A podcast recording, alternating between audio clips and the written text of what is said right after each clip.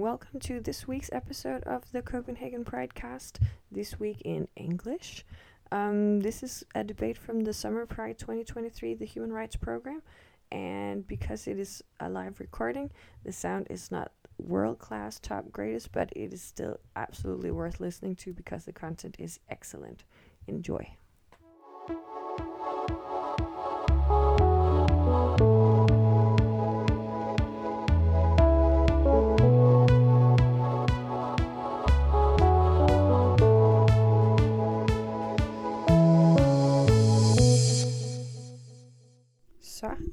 Tilbage med endnu et nyt afsnit fra sommerens menneskerettighedsprogram øh, 2023. Og vi er tilbage med en debat med nogle gode, kloge mennesker, som deler ud af dem selv og deres viden. Det er rigtig god fornøjelse med dagens afsnit. Hej alle sammen, mit navn er Nikolaj Oksen. Jeg kommer fra DUF, Dansk Ungdoms Fællesråd. Jeg har glædet mig enormt meget til at være her i dag.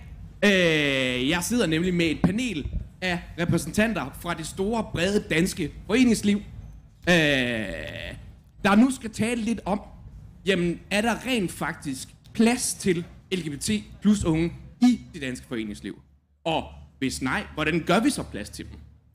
Øh, vi er ofte ret stolte af, at vi kan fagne i både øst og vest. Fra den ene ende af det politiske spektrum til den anden. Vi har spejder, vi har skakspillere, vi har øh, rollespillere. Der er lidt af det hele. Men er der også plads til det hele? Det er spørgsmålet, og skal der overhovedet være det? Øh, I panelet har vi øh, fem helt fantastiske mennesker.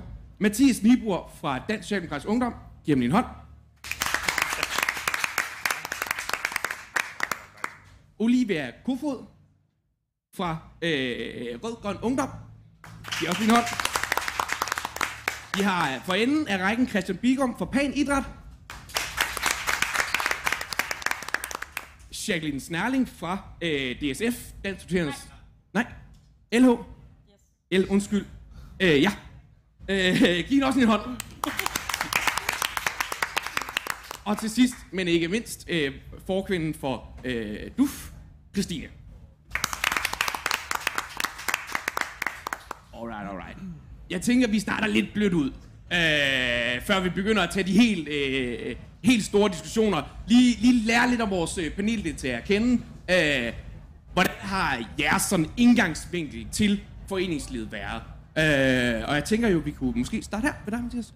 Ja, tak.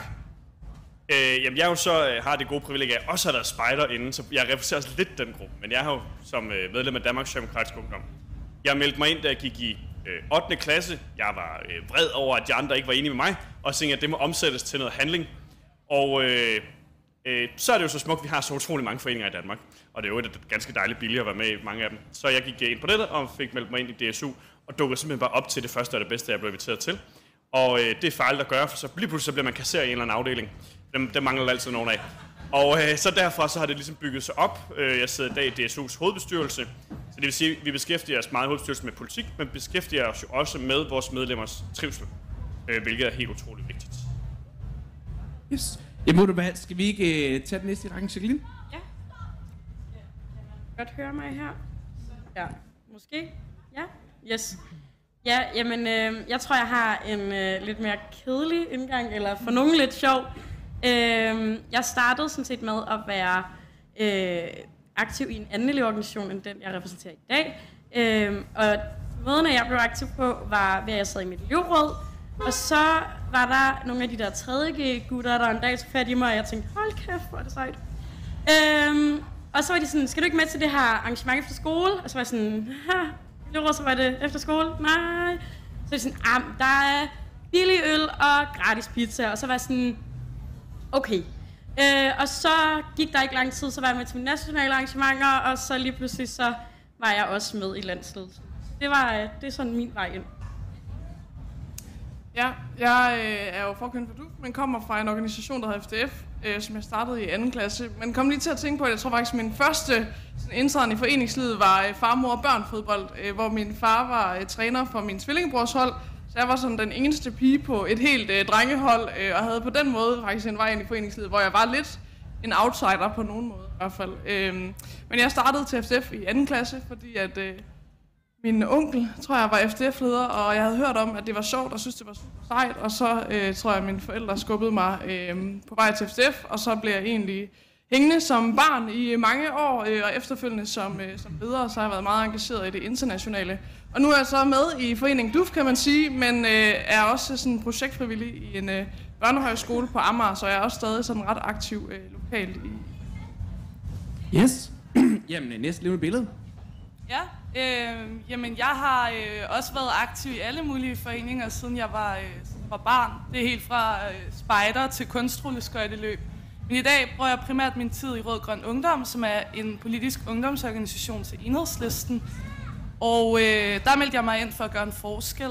Øh, også for nogle af dem, som øh, ikke har haft de samme muligheder som mig, men som har manglet et politisk fællesskab og nogen at øh, dele det med. Christian, rosin i pølseenden. Ja, hvor skal man starte? 36 år siden med babysvømning i en eller anden idrætsforening, eller, eller lidt senere måske. Øh, øh, jeg tror, min, øh, min primære vej i foreningslivet er nok startet med øh, for alvor på universitetet, med øh, fagråd og studienævn og, og den slags øh, rum, hvor jeg tror, at en af de øh, primære elementer til min øh, succes eller fortsatte deltagelse i det rum, var, at der var andre homoseksuelle i den del af foreningslivet. Øh, og det havde jeg faktisk ikke rigtig oplevet før. Og, øh, og det tænker jeg er noget af det, vi måske skal tale lidt om i dag, ikke? Øh, men, øh, men ellers så har det jo været rigtig meget øh, sportsforeninger øh, før det. Og også i dag. Yes, tusind tak til alle paneldeltagere. I øh, planen er lidt at dele den her debat lidt op i to. Øh, og det spiller meget godt ind, hvad du lige har sagt egentlig, at der er øh, LGBT plus personer i hele foreningslivet, men der er også nogle som Pan Idræt, nogle organisationer, der er mere øh, specifikt henvendt til LGBT plus personer. Øh, og der kan man selvfølgelig finde noget samspil, der kan være noget øh, problematikker, der kan være alle nogle ting, men det er i hvert fald også noget af det, vi kommer til at dykke ned i i dag. Yes. Jamen, og vi starter egentlig med det, øh, jeg på min noter har kaldt det, det lidt mere etableret øh, foreningsliv, og det er egentlig ikke for at sige, at, at de LGBT plus øh, henvendte organisationer ikke er etableret, men, men spejderne, som jo har mere end 100 år på banen, kan man måske, måske sige, er, har, er, er lidt mere... Øh, har lidt mere aktivitet på området. 60, 60 års forspring. Ja. øhm, men så jeg tænker egentlig, øh, jamen, øh, lad os starte herovre. Øh, vi skal snakke om det etablerede foreningsliv, og hvilke barriere man ligesom møder som LGBT plus person. Øh, og du kan jo både selv møde barriere, eller efter øh, om du øh, går ind under den paraply eller ej, øh, men du kan også godt møde andre, der møder barriere. Øh, så egentlig et, et, ud fra dine observationer, Mathias, hvilke barriere oplever så, der er, og hvilke er det mest væsentlige? Altså, øh, da jeg startede i foreningslivet, var det jo som sagt som spejder. Og når ens øh, spejderleder laver homo-jokes, så er det ikke ligefrem, fordi man sådan nødvendigvis kommer til at føle sig sådan helt utrolig øh, inkluderet. Øh, så der er simpelthen nogle ting i, at vi jo har frivillige mennesker, det er jo det, som det her det er drevet af, som øh, gør rigtig mange gode ting af deres gode hjerte, men simpelthen nogle gange, uden at være klar over det, kommer til også at skabe en eller anden stemning omkring, at der er noget, der er mere rigtigt end andet. Øh, altså, så det har jeg i hvert fald oplevet. Og, og hvis man også skal være en lille smule kritisk, så må man også sige sådan, den, der på mange forskellige måder af foreningslivet, så er den ret meget designet til sådan et gennemsnitligt, almindeligt øh, dansk øh, øh, børnepar, eller altså, du ved sådan, øh, øh, her er lille søster og lillebror, og øh, de er etnisk danske, og de er heteroseksuelle, og du, altså sådan, det, foreningslivet er skide godt, kan vanvittigt mange gode ting, og vanvittigt vigtigt. Greb også mig, der ligesom sprang ud, og det var en smule svært og sådan noget. Men mange af foreningerne er jo egentlig bare bygget op om sådan det, det gennemsnitlige barn, og kan derfor også have svært ved at rumme andre. Og øh, andre udefra kan have svært ved at kigge ind og sige, jamen der hører jeg jo til, fordi de andre ligner mig. Har du oplevet en udvikling på området? Det er svært. Altså, jeg var spejder i 8 år, og jeg tror sådan, når folk blev ældre, kom der generelt også en større modenhed, og man var sådan lidt mere selvstændigt. Jeg har været med i DSU i øh, 9 år nu. Øh, jeg synes, der er kommet en større opmærksomhed, men jeg tror sådan set, at på lige præcis det her, øh, på LGBT-området, jeg synes, at man DSU, i al den tid, jeg har været med i hvert fald, har været sådan ret øh, gode til at slå ned på dårlig tale, sørge for, at folk var inkluderet. Øh, som jeg siger, jeg sprunget lidt mellem to foreninger, og jeg ved ikke helt, om, om de så har udviklet sig. Det håber jeg da lidt. Yes, jamen, øh, jeg tænker lige, i stedet for at vi bare tager en runde, så kan I byde ind, hvis I har lyst til lidt popkontakt, eller sige hej. Ja, Stine? Ja, altså jeg er faktisk ikke sådan helt enig i, at øh, foreningslivet bare sådan er tilpasset sådan to gennemsnitlige børn. Nu øh, repræsenterer jeg 80 forskellige organisationer, og det er meget tydeligt, at det er forskellige mennesker, der er rummet i de forskellige fællesskaber. Så for eksempel har man Red Barnet Ungdom eller Ungdomsrøde Kors, hvor man jo kan være rigtig god til at rumme nogen, der for eksempel sidder i fængsel og kan nogle helt særlige ting der, som man ikke kan øh, i spejderne og omvendt, eller man har øh, defunk eller rollespillerne, som for eksempel også er gode. Så det der med, at øh, alle fællesskaber bare er skåret på den samme måde i foreningslivet, det er jeg sådan set ikke enig i. Men jeg er enig i, at der er øh, nogle øh, udfordringer, og at øh, man ikke nødvendigvis sådan er noget helt i mål med, øh, at der er plads til alle. Og i DUF der har vi lavet sådan et projekt, der hedder Alle unge med i fællesskabet, som netop sætter spot på, jamen, hvem er det, der skal være med i ens fællesskab, og hvem er det egentlig, det er godt at holde ude. Og jeg har svært ved at pege på et fællesskab, der vil have godt af at holde LGBT plus personer ude. Det er måske en af de der øh, grupper, der er sådan... Øh, hører til, øh, eller burde høre til øh, alle steder, hvor at man kan sige, for eksempel, nu nævner du spejderne, altså der ved jeg, at man har udviklet sig øh, en del, og har noget, der hedder regnbuespejderne for eksempel, men også at med øh, børn og unge, som er transpersoner, jamen, så skal man jo finde ud af, skal man sove i pigeteltet, eller skal man sove i drengeteltet, og at der laver man ikke nødvendigvis sådan en stor kampagne eller store øh, firkantede regler for, hvordan man gør det. Man finder typisk sådan en løsning lokalt og har måske nogen i en landsorganisation, som har nogle bud på, hvordan man kan gøre det. Så jeg tror, det jeg egentlig oplever er sådan mange steder en nysgerrighed, en øh, vilje til at løse problemet, og, eller ikke problemet, men, øh, men sådan øh, den situation eller konflikt eller sådan øh, nye ting, der kan opstå, man ikke helt ved, hvordan man øh, skal håndtere, og så, så skal man nok finde en vej det, der så måske er udfordringen i det, det er jo netop, når man kigger ind øh, og gerne vil spejle sig i nogen, der er der, jamen så er der måske ikke så mange, der sådan tydeligt øh, står frem og siger, jeg er en LGBT plus person, øh, og jeg er i den her forening, fordi det ikke nødvendigvis er det, der står først frem, når man er spejder, ligesom det vil gøre i en af de foreninger, hvor det er det, man samler sig om. Og der tror jeg, man kan blive bedre til egentlig ikke kun med LGBT+, men med alle mulige øh, forskellige øh, former at være person på og vise øh, den mangfoldighed, der er. Fordi jeg tror, den er der, men det er bare ikke nødvendigvis naturligt sådan at lægge dem frem, og det gør, at man kan kigge ind og tænke, der, der hører jeg ikke til, fordi jeg kan ikke se nogen, der er ligesom øh, mig selv. Fedt. er der nogen af jer andre, der har noget specifikt til den her? Altså, hvilke barriere I oplever? Ja, Ja. altså... Øhm, vi har stået i en situation i Rød Grøn Ungdom. Vi er en meget ny organisation, så vi har ikke øh, vanvittigt mange penge og har ikke haft det indtil videre. Øhm, der har vi stået i en situation, hvor vi har booket en skole til et stort nationalt arrangement, hvor der var noget overnatning, og folk skulle kunne, øh, kunne komme i bad og så videre. Og der øh, har skolerne jo tit øh, kønsopdelte bade. Øhm, og der bliver det lige pludselig en udfordring, hvis øh, når nogle af vores medlemmer er non-binære for eksempel, at men de har måske ikke lyst til at bade sammen med øh, enten kvinderne eller mændene. Øh, og der har vi jo skulle øh, tænke lidt kreativt, jamen hvad gør vi så, og øh, hvornår kan de mennesker så komme i bad? Det må så blive øh, i løbet af dagen for dem selv, øh, hvis de vil det, og så videre. Prøve sådan ligesom at og gøre det også uden, at, at øh, de skal stille sig op på talerstolen og sige, at de er non-binære, men at de kan komme trygt hen til en person, som ligesom har ansvar for at finde et tidspunkt, hvor de her mennesker kan komme i bad. Så det er, sådan, det er bare sådan en helt øh, hverdagsagtig udfordring, ikke? når man arbejder med øh, flere kønskategorier end to. Så vi, der er både noget med repræsentation øh, i forhold til ofte ledelsesting og sådan nogle ting. Der er noget med, hvor ligger viljen og nysgerrigheden henne. Der er noget med de lavpraktiske valg, øh, unisex toiletter for eksempel, lige. Mm. Øhm, okay, ja, jeg synes egentlig, vi får identificeret en del forskellige barrierepolitikker. Øh, så er der i hvert fald noget at tale om, øh, så det jeg sige meget godt. Øh, den næste tænker jeg, fordi det er altid nemt her i Pride Week at sige en hel masse flotte ord. Og sige, det her skal vi gøre, og sådan og sådan og sådan. Øh, men vi vil gerne høre lidt, jeg vil gerne høre lidt om, hvad gør I rent faktisk?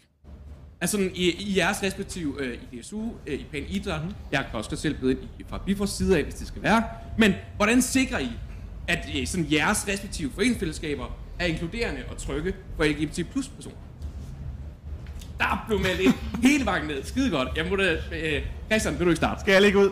Jamen, øh, men vi møder jo i allerhøjeste grad den udfordring, som du lige nævnte med omklædningsfaciliteterne som en idrætsforening. Så er det et, øh, et, et helt oplagt sted lige at starte, øh, som du siger, på skolerne.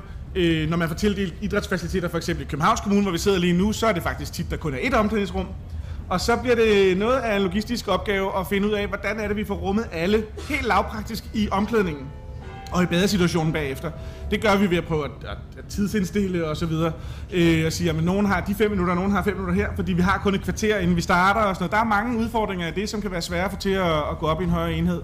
Øhm, men, men noget af det, vi gør, ud over det praktiske i forhold til omklædning og badefaciliteter osv., det er, at vi har sådan en tryghedspolitik, øh, hvor vi siger, at når du skal være medlem her, og jeg kan også afsløre her, vi har lige smidt en ud for ganske kort tid siden, som ikke kunne forstå, hvordan man skulle opføre sig øh, i, øh, i panidræt, og, øh, og hvor at det simpelthen var et spørgsmål om at sige, men den adfærd er ikke velkommen her, og, øh, og hvis ikke du nu fjerde gang forstår budskabet, så tænker vi, at du skal finde et andet sted og dyrke din sport end hos os.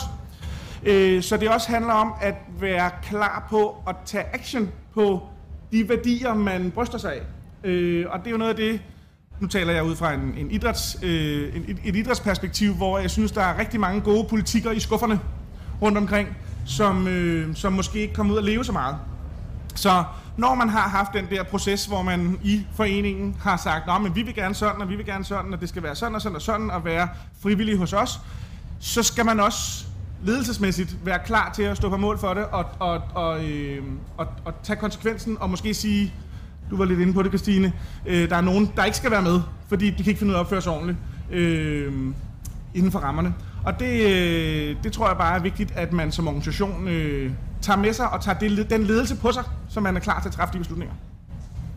Det er helt simpel politik, jeg selv kan genkende til. Det kan være vildt, vildt svært at skulle sætte grænser. Jamen, hvor inkluderer alle, ender vi så nogle gange med at ikke skulle inkludere alle. Præcis. Øh, som kan være en sjov modsætning.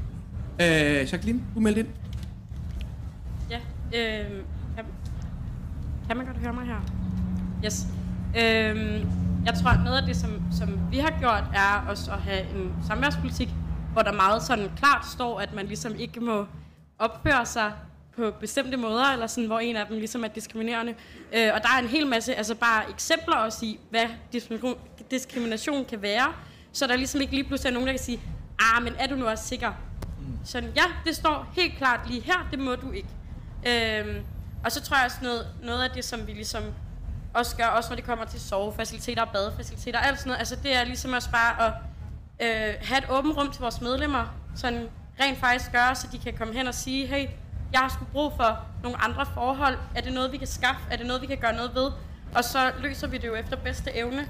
Og jeg tror ikke nødvendigvis, at vi har fundet den perfekte løsning, men, men jeg tror også, at jeg har svært ved at se, hvad den perfekte løsning er.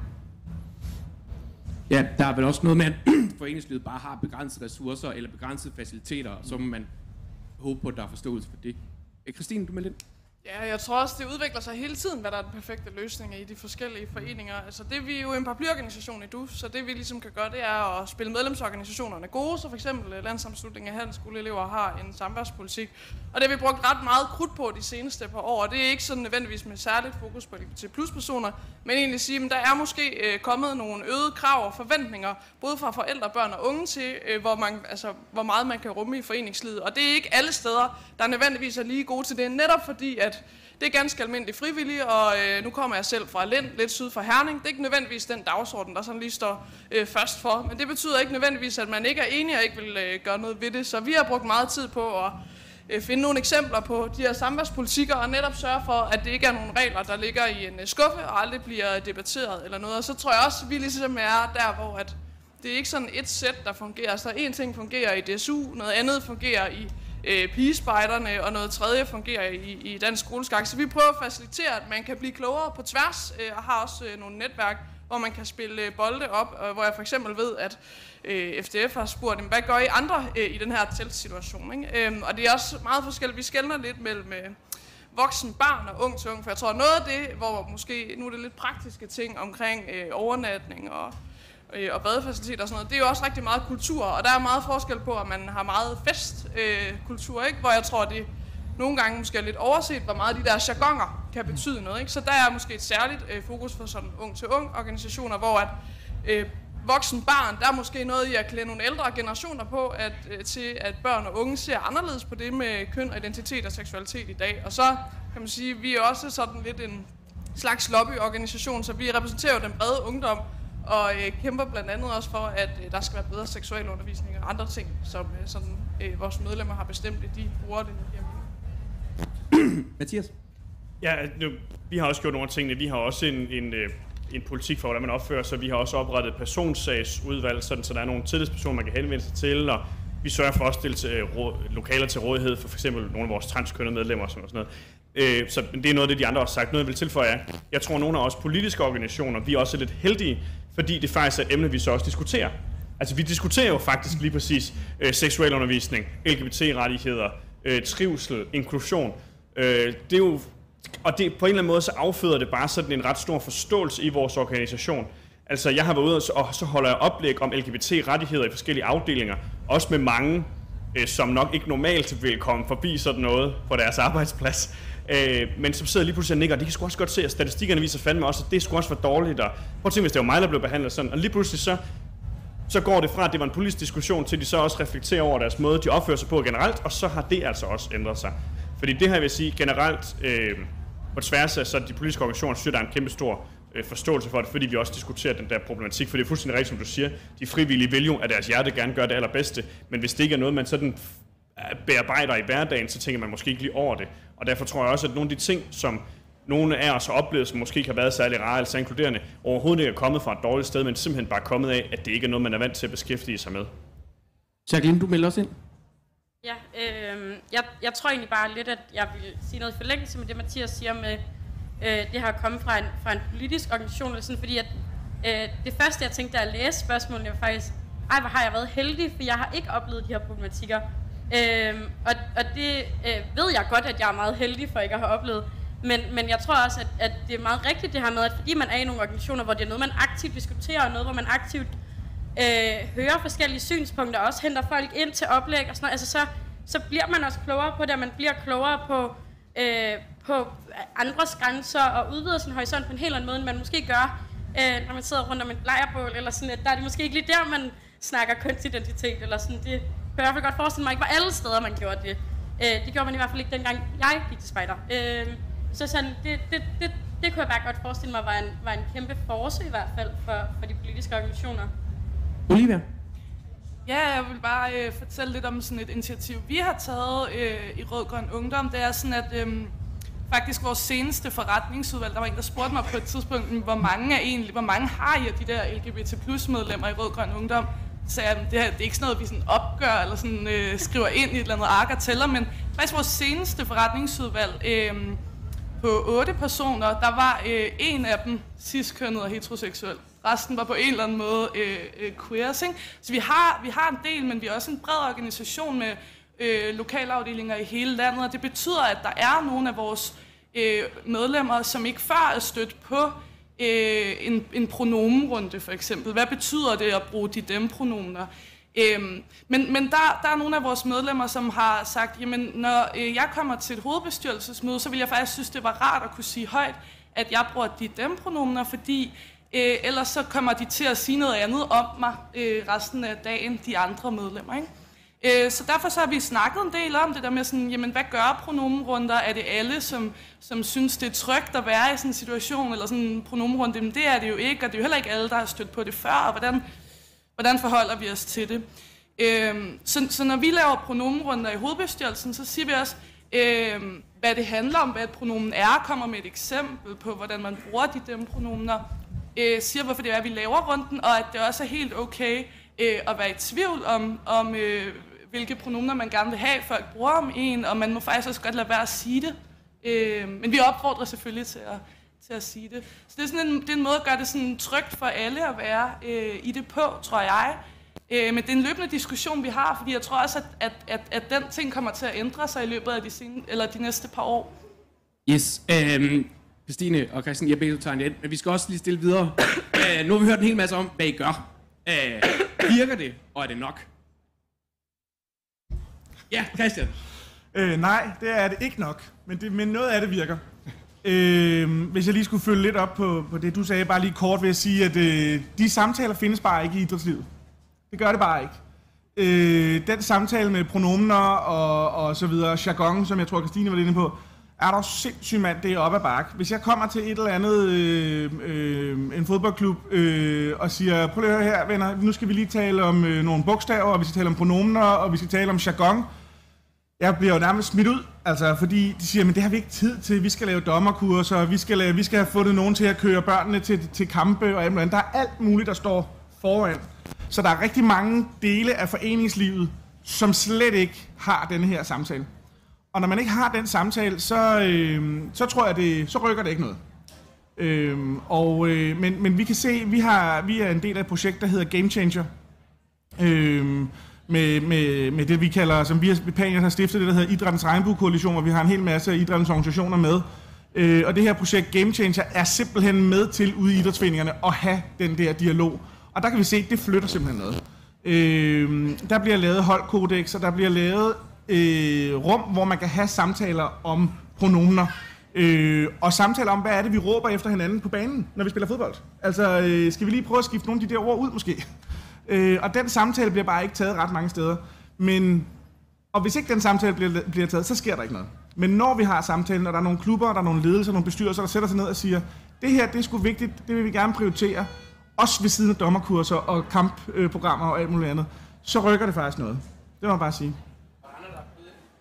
Ja, Christine. Øh, ja, altså jeg tror, øh, jeg er enig i, at øh, der er meget potentiale endnu. Øh, men jeg tror, at en af de ting, jeg synes, jeg synes er et dilemma, og som de der 10 fællesskabspointer også peger på, det er, at når man gerne vil inkludere flere, øh, så kan det godt virke øh, bagvendt og sådan sætte rigtig meget fokus på en gruppe. Mm. Øh, fordi så øh, i stedet for, at det handler om, at man får flere børn og unge ind, uanset hvem man er, jamen, så kommer man ind på en eller anden identitetsmarkør. Øh, og det er ikke nødvendigvis det, man føler sig mest inviteret ind af, hvis det er bare mega vigtigt at få en ind, der er homoseksuel. altså, så øh, men bare for at sige, jeg tror, det er et dilemma i rigtig mange foreninger, hvordan man så går til det, fordi man gerne vil øh, og gøre nogle ting, og det skal man jeg har ikke løsning på det, men jeg tror, det, at vi bliver ved med at være nysgerrige på det, er vigtigt, og har det i baghovedet, øhm, og lære af forskellige tips og tricks, hvordan er det, man kan gøre det ret praktisk, fordi jeg ved i hvert fald i nogle foreninger, der nytter det ikke nødvendigvis at sige en masse ting højt, der nytter det ofte at gøre nogle ting, øh, og så øh, kommer det ind helt naturligt, så det ikke skal blive en diskussion, om vi gør det eller ej.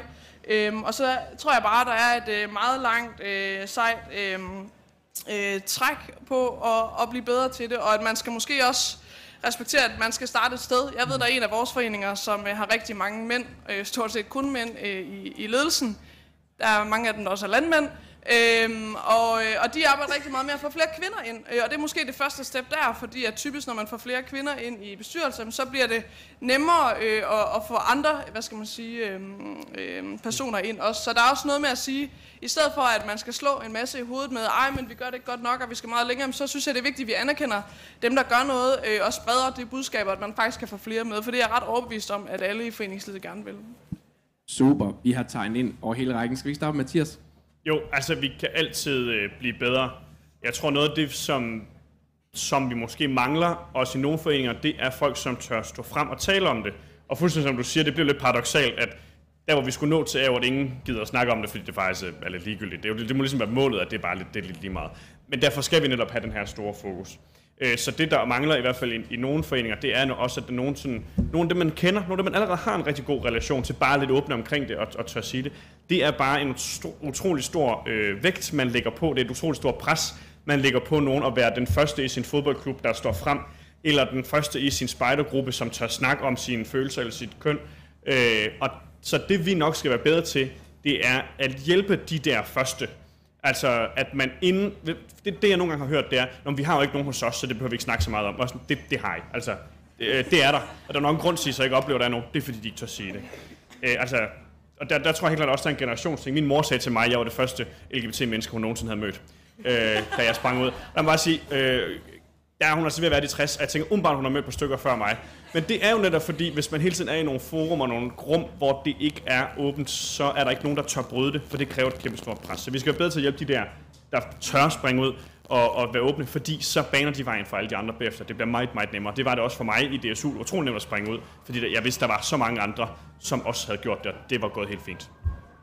Tak. Jeg er ikke for at korte jer af, men vi kører videre til næste punkt, øh, som er lidt mere helikopterperspektivet.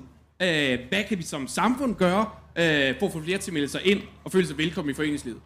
Øh, så det er lidt sådan en, en, en svaret på, fordi det hele skal ikke bare ligge på foreningslivet. Det er ikke kun de unges ansvar, det er ikke kun de frivillige ansvar. Der sidder også nogen på et lidt mere strukturelt lag, der godt kan gøre et eller andet.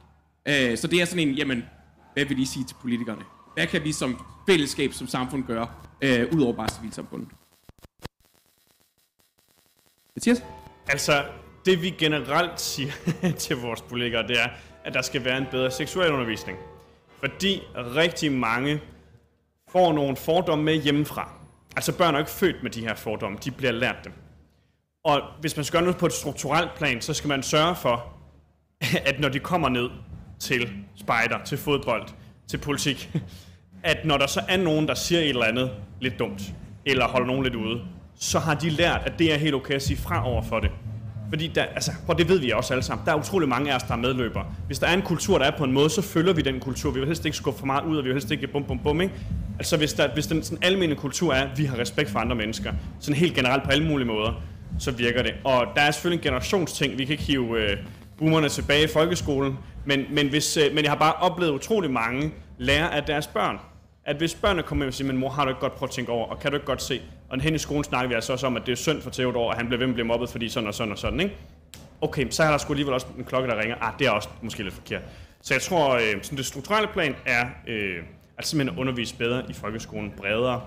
Ja, Yes, Christine. Jeg er meget enig i det med seksuel undervisning, så jeg har ikke sådan tænkt mig at gentage dig, Mathias. Men jeg tror også, man skal holde sig for øje, at øh, jeg tror ikke, politikere kan løse alt. Altså, der er rigtig meget, der handler om kultur, og den der snak hjemme om middagsbordene. Altså, jeg har lige været på ferie med en af mine venner, der er homoseksuel, og min mor kan, altså, hun kan ikke snakke om et homoseksuelt menneske, uden at i talsæt at vedkommende. Altså, fordi det er så fremmed. Øh, så der er sådan et eller andet i at tage den der opgave på, øh, i at møde hende der, hvor hun er, øh, og gøre hende klogere og sige, måske han også er andet end det. Øh, han er faktisk en rigtig god fyr, ikke? Så bare for at sige, altså jeg, der er nogle strukturelle øh, ting, som er enormt vigtige, men de bliver nødt til at gå hånd i hånd med sådan en øh, kultur eller kulturel udvikling, som starter øh, et rigtig godt sted med børn og unge, fordi det kan være svært øh, at stå og sige til ens barn, at man ikke skal acceptere alle, øh, som de er. Olivia. Ja, jeg tror, jeg tror, jeg har det meget på samme måde som, som Christine i forhold til politikerne. Altså, jeg, jeg, jeg ved ikke lige, hvordan jeg vil få politikerne til at sørge for, at der var flere LGBT plus personer i foreningslivet, udover Altså man kan henvise dem til LGBT plus Danmarks hjemmeside. Der har de sådan forskellige forslag liggende til øh, mange dele af samfundet, hvor man kan øh, øge rettighederne for, eller ligheden øh, mellem LGBT plus personer og ikke LGBT plus personer.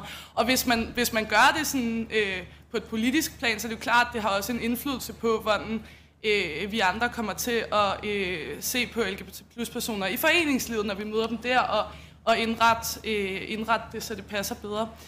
Øh, så, så, så, så det synes jeg er et lidt svært spørgsmål. Jeg synes, det er mere interessant at snakke om, sådan, hvad kan man gøre i øh, den enkelte forening, for ligesom øh, at, at tilpasse det bedre nogle af de her mennesker. Jacqueline? Ja, øh, jeg tror også, at jeg, jeg har ikke sparet på, hvad politikerne skal gøre, men jeg har i hvert fald forslag til, hvad foreningerne kan gøre. Øh, og jeg synes jo helt sådan lavpraktisk, at os, der så er LGBTQ plus personer i foreningerne, skal være forbilleder. Øh, og skal sørge for, at folk føler sig, øh, øh, altså føler, at de har en at spejle sig i. Øh, altså vi var øh, under mit formandsår øh, ikke en eneste heteroseksuel i vores formandskab. Og det tror jeg ikke, at vi snakkede nok om. Altså det tror jeg ikke, at vi var gode nok til at få forklaret, at sådan der, det her har intet at gøre med, hvor dygtig jeg er, men derfor er der lige så meget plads til mig, som der er til alle andre. Øhm, og det, det tror jeg også, vi skulle have været bedre til. Øhm, og det kan jeg godt stå i bagklodskabens lys og ærge mig lidt over. Det, øhm, den følelse jeg også selv. Jeg er selv en bøssekale fra Esbjerg. Øhm, men, men der er vel også noget i det der med at skulle være forbillede, at det er jo ikke altid rart at skulle sætte sig selv på linjen på baggrund af seksualitet. Det var der også lidt snak om tidligere. Øhm, er det forventeligt, at, at man gør det? Eller er det nødvendigt? Eller... Ja, sikkert. Øhm, nej, altså nej, det synes jeg heller ikke, fordi man skal heller ikke gøre noget, man, man, øh, man føler sig ukomfortabel med. Men jeg synes, at hvis man er et sted, altså vi, vi var et ret øh, grounded formandskab, eller sådan, jeg tror ikke, at der var nogen af os, der var ret i tvivl, øh, eller, eller følte os usikre i vores seksualitet på nogen måde. Men alligevel, så var det ligesom ikke noget, vi sådan øh, påpegede. Det var ikke, altså sådan, jeg tror, der gik lang tid før, at sådan, det gik op for folk, at, at der ikke var en eneste heteroseksuelle i vores sådan, øh, formandskab, hvilket var sådan lidt ærgerligt, for jeg var sådan, jamen, hvor, hvor, altså sådan, hvorfor er det også bare en antagelse, at man ikke at, eller sådan, ja, men jeg synes, da, altså, hvis man, jeg tror mere, det er et opråb til alle dem, ligesom mig selv, der ikke gjorde det, at sådan der, please gør det, eller sådan, please vær det forbillede. Stine? Ja, måske bare en lille tilføjelse, at det er sådan, som det er med stort set alt, så er det nogle gange nemmere at gøre tingene sammen. Altså, så det der med at pege på, at det er én persons eget ansvar i sådan en forening af alle mulige andre, det kan måske være svært. Så, og jeg ved, der er mange af vores foreninger, som prøver at danne øh, et netværk på tværs af foreningen øh, for LGBT-personer, fordi det så nogle gange bliver nemmere lige at luft øh, med nogen, der forstår en. Hvordan er det så, man kan gøre det? Det er også der, man lige kan sige det, der måske er svært at sige til nogle andre. Så det er måske bare noget, der kan være med til at fremme, at der er flere, der tør stå frem. Um, yes. For jeg tænker faktisk, med det som springbræt, vil jeg gerne gå videre til det næste. Det her med øh, LGBT plus personers egne foreninger, eller hvad vi skal kalde dem. Så tænkte jeg, det var en okay segue. For du sagde lige det her med, jamen så laver vi nogle tværfaglige netværk, eller nogle, nogle tværgående netværk, fordi det faktisk kan være rart at, at have nogle møder med, med nogle folk i foreningslivet, man kan spejle sig i. Uh, det første spørgsmål er nok mest henvendt til dig, Christian. Uh, men, så jeg tænker, at jeg indsætter den direkte over til dig. Uh, har foreninger, der sådan henvender sig specifikt til LGBT plus personer, uh, sådan kapaciteten til at løfte jeres formål, uh, og med kapacitet som med en helt bred forstand, uh, alle frivillige nok, uh, midler nok, uh, faciliteterne til det. Øh, nej, og derfor er, for lige at vende tilbage til det sidste emne, når jeg taler med politikere, så siger jeg altid, send flere penge. Øh, men øh, at bygge mere inkluderende, det er en helt anden snak. Det er så noget andet, men, men, øh, men det er drevet af frivilligt. Øh, vi har fået en deltidsmedarbejder i Paniat. Jeg har 1600 medlemmer, og vi har for første gang fået en deltidsmedarbejder øh, her for halvandet år siden. Ellers så øh, har alt været drevet frivilligt i 26 forskellige sportsgrene i øvrigt. Det er meget kompliceret og meget svært at, at, at skabe det rum for, øh, for så mange mennesker alene ved frivillig kraft. Øh, og, øh, og, og derfor er der en, en helt grundlæggende udfordring i det. Et af de spørgsmål, jeg jævnligt bliver stillet, det er, at øh, om ikke at, at en organisation som Pan Idræt, og det gælder også for alle mulige andre øh, organisationer i miljøet, om ikke et af vores formål i virkeligheden er, at vi skulle nedlægge os selv. Altså det må være drømmescenariet, at, at vi er et sted, hvor at det ikke øh, er nødvendigt, at man søger øh, til Pan Idræt for at dyrke idræt, Øhm, og, øh, og det er jo sådan set øh, langt hen ad vejen enig i, at det vil være dejligt, hvis ikke det var nødvendigt. Jeg tror bare stadigvæk, lidt i forlængelse af det her med netværk på tværs, at selv hvis det ikke er nødvendigt i det omkringliggende samfund, så er det meget naturligt, at mennesker i et eller andet omfang søger nogle fællesskaber, hvor man kan spejle sig i hinanden, og man kan genkende hinanden, og man kan møde nogen, der står i samme livssituation som en selv. Og det, når man er en minoritet, så er det et grundvilkår, at det, dem, dem finder man ikke på nødvendigvis alle sammen på arbejdspladsen, eller i skolen, eller i ungdomsuddannelsen, eller hvor det måtte være. Så jeg tror, det er meget naturligt, at man finder fællesskaber, om det så er mix og glæden ved film, eller panier der glæden ved sport, eller øh, gå ud grupper i Danmark, eller hvad det måtte være. Øh, så, øh, så tror jeg egentlig, at uanset hvor inkluderende og mangfoldigt det omkringliggende samfund bliver, så tror jeg stadigvæk, at vi kommer til at have øh, LGBTQIA plus øh, foreninger. Udmærket. og øh, det næste spørgsmål går i samme boldgade, men her kan nok lidt nemmere alle sammen være med. Nu taler vi om et tværgående netværk i foreningslivet.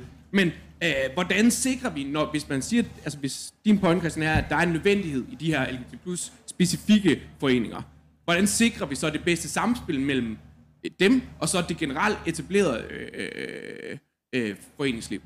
Mathias? Altså, øh, i 2019, der stiftede jeg sammen med nogle gode kræfter Socialdemokratiets regnbuenetværk, som er et øh, regnbuenetværk for DSU og Socialdemokratiet sammen. Og hele intentionen var netop at altså i første omgang skabe et sikkert rum og promovere LGBT-rettigheder, fordi vi synes, der sidst skulle sparkes lidt gang i, også i regeringen dengang. Øh, men, at, men er jo så også blevet faktisk et undervisningsorgan internt i Socialdemokratiet, hvor vi kommer ud til forskellige, rigtig mange DSU-afdelinger, men efterhånden også flere og flere socialdemokratiske partiforeninger, og fortæller om de her problematikker, og hjælper dem. Vi hjælper også nogle politikere, når de skal ud til forskellige debatter. Faktisk her til Pride, der har vi flere af vores politikere, som kommer i debatter, som simpelthen skriver til mig, inden fordi de er bange for, at de kommer til at sige noget forkert, fordi de faktisk rigtig, rigtig gerne vil være voldsomt inkluderende, øh, som så lige kan hive fat i os og, og spørge ind til forskellige emner og måder, man skal øh, agere på osv. osv. Øh, så det vi er gået fra, det er kun at være det her sådan en, en gruppe, der henvender os til os selv, til simpelthen at bruge de ressourcer, der så må være i, at så mange mennesker ved noget om et område, til at dele ud til resten af øh, partiet, og til vores politikere og til vores ungdomsorganisation DSU, hvor jeg er med. Og det har faktisk virket rigtig godt, og jeg synes, det er den her symbiose, der er vigtig. For jeg tror, du er fuldstændig ret i, der kommer altid til at være de her. Jeg ser det også lidt som mål, at der ikke behøver at være det. For eksempel i sport, fordi alt andet var så dejligt inkluderende. Men alligevel så, ja, så finder man et fællesskab, og det fungerer rigtig godt for os. Og øh, jeg tror sådan set, hvis, hvis det nu var LGBT Danmark, der var kommet og havde henvendt sig til en tilfældig socialdemokratisk partiforening, og jeg tror, de havde måske afvist det lidt hårdt. Det, det er bare for at være helt ærlig. Ikke? Men når det selv er nogen, man er en del af, vi har alligevel ret meget til fælles, man har det samme øh, idégrundlag, når vi så kommer og siger, men det er altså også vigtigt, også for os, så er det som om, der bliver lyttet noget mere. Så de her øh, mm, grupper internt i andre bevægelser, de er altså også med til, at det er nogen i øjenhøjde, som taler til en. Og det har rigtig stor effekt. Olivia? Ja, jeg tror, jeg, jeg kan ikke huske, øh, hvornår jeg meldte mig på til at sige noget, men jeg tror bare, jeg vil, jeg vil sige, at øhm, jeg, øhm, jeg synes, det lyder som et rigtig nice tiltag, du har lavet, Mathias. Øhm, jeg tror også, det er vigtigt at blive ved at have den der snak i ledelser, i organisationer. Når man er ledelsen, så er man jo også den, som øhm, bliver set op til de andre kigger på. Øhm, at man husker, øh, at øh, også hjælpe de LGBT plus personer, der nu er i organisationen med at, øh, at være der på en, øh, på en god måde, øh, hvor der er plads til dem. Og det, det, det, det tror jeg sådan, hos os i hvert fald, så handler det blandt andet om, at når nogen øh, bruger flere pronomener, det kan jo være, der er en, der bruger øh, hun og de, så øh, hører jeg som ledelsesmedlem lige vedkommende i pausen, er det, er det ligesom fordi du helst vil have, at vi bruger øh, de, eller er det fordi du helst vil have, at vi bruger hun, eller vil du gerne have, at vi bruger en blanding? Er du mest til, at vi kalder dig kvinde eller person, bare sådan lige hurtigt, og så siger jeg det videre til resten af ledelsen, øh, hvis det er okay med, med vedkommende og så videre, sådan, siger det videre, og så kan vi bedre, når vi er rundt i afdelingerne, eller når vi står for et hovedbestyrelsesmøde, øh, lige ret nogen i pausen, hvis vi kan høre, at de øh, kommer til at øh, sige noget andet, end, øh, end det, som personen har sagt, det gerne vil kaldes. Og det, det der med sådan at stå for, øh, for ligesom at være der for nogen som ledelse, tror jeg er rigtig vigtigt. Det er lidt det samme, som du er inde på der, Mathias, også, at I gør i DSU øh, med Regnbue-netværket og i Socialdemokratiet. Og det tror jeg tit kommer til at komme fra ungdomsorganisationerne nu og sprede sig rundt i, øh, i Foreningsdanmark. Okay, I har, I har også tegnet ind. Vil I stadigvæk gerne? Stine? Øh, ja, altså jeg, jeg tror bare at starte med at sige, jeg synes, det er en kæmpe styrke at organisere sig. Altså både internt i en organisation, men sådan set også som sig selv. Jeg synes overhovedet ikke, det sådan er gensidigt udelukkende, at man for eksempel har øh, pæn idræt og, hvad skal man sige, bredde idræt. Øhm, det skulle gerne være sådan, der var plads til en begge steder, hvis man er LGBT-person. Øhm, så, så det, at man organiserer sig, det tror jeg faktisk er vejen frem. Jeg tror også, det er noget af det, der har været med til at gøre, at vi er et af de lande i verden, der først har fået LGBT-rettigheder, og det synes jeg egentlig, man skal blive ved med, øh, hvad end det er øh, den gruppe eller de andre grupper, og det er en del af vores DNA. Og så synes jeg, det er en enorm øh, god vej frem, at man så siger, okay, vi har så øh, en, øh, en opgave her i vores egen organisation, der er muligheden også at organisere sig, fordi jeg tror, at noget af det, jeg går og hvad skal man sige, prædiker hver evig eneste dag, men det er inddrage målgruppen. Og nogle gange er det lidt nemmere at inddrage målgruppen, hvis man ved, hvor den er. Altså lidt ligesom du siger, Olivia, I ved ikke lige, hvor mange og hvordan og hvor de er henne. Men øh, hvis man har den der øh, indgang, så kan det godt være lidt nemmere. Og så tror jeg, at man jo øh, også kan spørge andre organisationer. Ikke? Så øh, nu har I et netværk, så kan I jo udbrede den gode Ja. idé til andre. Second? Øh, ja, øh, jeg tror, jeg har en lidt anden vinkel. Øh, jeg tror for os ville det være lidt svært at lave et decideret sådan sammenkobling, samarbejde, eller sådan, fordi vi lige nu øh, også bare lidt prøver at holde os oven vande. Øh, vi har haft et utroligt stort slag i vores øh, frivillige base her de sidste par år, ligesom lige så stille begyndt at bygge det op igen. Øh, og jeg tror, jeg kunne være bange for, at, øh, at ligesom sætte for meget i gang, eller sådan, tage en for stor bid af kagen, og så ikke kunne, kunne gøre det på en ordentlig måde. Eller sådan, øh, så jeg, jeg, fra mit perspektiv ville det være virkelig svært at lave en decideret sammenkobling, øh, og jeg kunne slet ikke se, at, at vi havde øh, styrke til at lave et, et regnbuefællesskab. Øh, jeg synes, det er virkelig fedt, at man har fået det til at du i DSU, men jeg, jeg kunne simpelthen ikke se, at vi havde, havde kræfterne til at gøre det. Øh, og det er pisse ærgerligt, men, men jeg synes også bare, at, at øh, jeg tror, der er en, en frygt også for, at man ikke kan gøre det godt nok. Tusind tak. Vi skal lige så stille til at runde af. Øh, lige sidste ord, Olivia.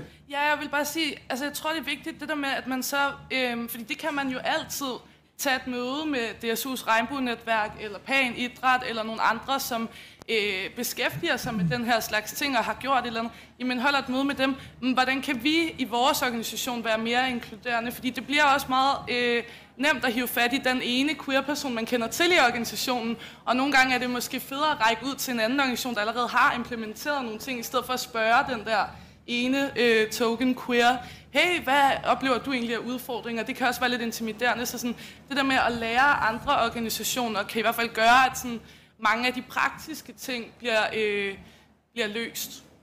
Ja. Yes. Christian, synes du, de lytter nok til uh, pæn idræt? Nej. Resten af foreningslivet? Nej, det er der ingen, der gør. Jo, øh, jo, det synes jeg faktisk, at det, det begynder, der er sket meget de sidste 10 år. Øh, og, øh, og en af vores store succeser på den front er det, jeg nævnte tidligere med at have etableret Idrættens Regnbue-koalition, hvor vi har inviteret DGI og DIF og DBU og Dansk Håndbold og Svøm Danmark og Basketballunionen osv., Spillerforeningen, Amnesty Institut for Menneskerettigheder, nu skal jeg lige sørge for at huske den lidt med alle sammen, når nu jeg er gået i gang med listen, men, øh, men, øh, men det er faktisk en af de helt store øh, succeser for os, at have etableret det der netværk, hvor vi taler med idrættens, hvad skal man sige, store mainstream-organisationer. Øh, og øh, og, den, øh, og den, den dialog og den vej har jo ført til kampagner, og også det her Game Changer-projekt sidenhen og så videre. Og, øh, og det der med, for lige at vende tilbage lidt til det, jeg startede med at sige, med samtalen, altså det der med at have de der samtaler i øh, foreningslivet det hele taget, tror jeg bare er fuldstændig afgørende for, at vi kommer videre på den her dagsorden. Øhm, og, øh, og en måde at have samtale på, nu er jeg lige lidt shamelessly plugging, så har vi altså en fodboldturnering på fredag, øh, hvor alle de her mennesker er inviteret med til at spare homofobien ud af, af banen, og det er fredag 17. Tusind, tusind tak for de afsluttende ord. øhm, jeg vil gerne på vegne af Dansk Ungdoms Fællesråd, der var arrangør på det her, sige tusind tak for alle jer, der dukkede op. Øh, tak til panelet. Mathias Niborg fra DSU, Jacqueline Sterling fra LH, øh, Oliver Kofod, Christian Bigum fra Pan Idræt og Christine Ravn. Giv dem en stor hånd.